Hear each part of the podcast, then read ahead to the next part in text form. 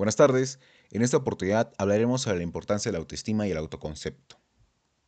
Para ello, haré una breve presentación de mi persona. Soy Fabricio Arce, considero entre mis virtudes la sinceridad, el respeto, la lealtad y la afectividad. La afectividad solo en aquellas personas quienes yo considero importante. Dentro de mis habilidades, tengo en claro que me foco en cosas que realmente me interesan, sin necesidad de otra persona quien me ayude. Me gusta opinar abiertamente, siempre y cuando el lugar me lo permita. Algo en lo que destaco, en mi punto de vista, es que no me considero una persona arrogante ante diversas situaciones. Es decir, que a pesar de todo lo bueno en lo que destaque, prefiero guardarlo para aquellas personas quienes realmente considero importantes. También busco, aunque a veces no lo consigo, que otras personas cambien su manera de ver algunas situaciones, pero siempre respetando su moral y su opinión propia. Respondiendo la primera pregunta, ¿en qué me gustaría mejorar o trabajar con, con mi persona para sentirme mejor?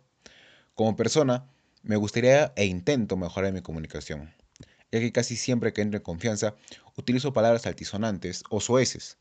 También en la relación con la religión, ya que considero que, en parte, la tengo olvidada.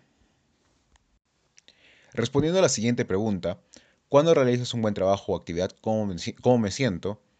Cuando realizo una actividad correctamente, me siento satisfecho con mi trabajo y orgulloso de mí, hay veces en que reviso el trabajo una o dos veces y vuelvo a repetir la oración o el texto.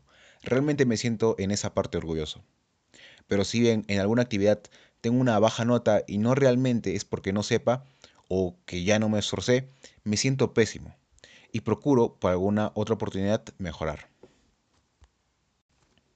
Respondiendo a la tercera pregunta, ¿qué te dicen tus seres queridos o tu entorno respecto a un buen trabajo o lo contrario? Cuando realizo una actividad correctamente, casi siempre me felicitan. Sin embargo, en lo contrario, si realizo una, una actitud equivocada o mala, me dicen que está mal, sin más. Personalmente me propongo mejorar y evitar cometer el mismo error. Mi familia casi nunca me menciona que puedo mejorar, pero supongo que lo dan por hecho.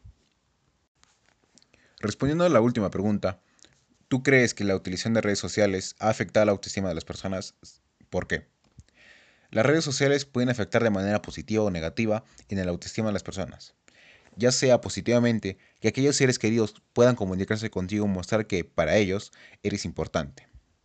También de manera negativa, ya que en experiencia propia he visto muchas personas quienes buscan tener más seguidores para sentirse mejor consigo mismos, a pesar que ni conozcan a aquella persona quienes manda la solicitud de amistad. Muchas gracias.